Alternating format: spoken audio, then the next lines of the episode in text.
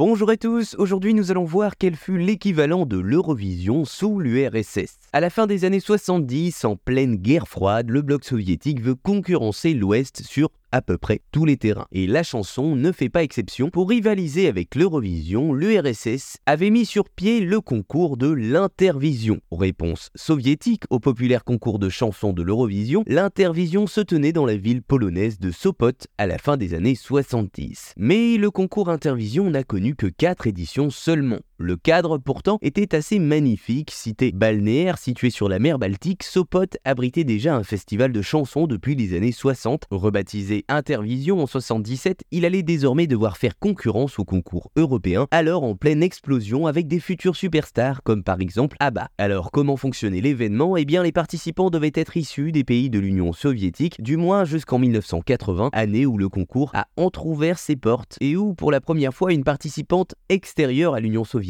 une Finlandaise, Maria Rung, a gagné. Les participants, à la différence de ceux de l'Eurovision, n'étaient pas limités à 3 minutes de scène, certains en ont même profité pour donner de véritables concerts comme Elena Vondrakova en 1978. Mais alors, à l'époque, sans téléphone portable ni internet, comment arriver à mesurer la popularité d'un artiste en direct pour l'intervision? Eh bien, la solution est assez astucieuse, les téléspectateurs, invités à regarder l'émission dans le noir, devaient allumer les lumières chez eux s'ils aimaient la performance en cours. Ne restait plus ensuite qu'à mesurer la consommation d'électricité pour chaque passage d'un participant et désigner le gagnant. Finalement, après quelques années, le manque de confiance, les rivalités entre les États soviétiques et les dissensions politiques auront raison de l'intervision. Surtout, la montée en puissance d'un jeune syndicat polonais, Siladornosk, suscite la méfiance des autres pays membres de l'intervision. Le concours ne peut dès lors plus se tenir en Pologne et connaît sa dernière édition en 1980. De son côté, le festival de Sopot continue encore aujourd'hui. Voilà, vous savez maintenant quel fut l'équivalent de l'Eurovision sous l'URSS.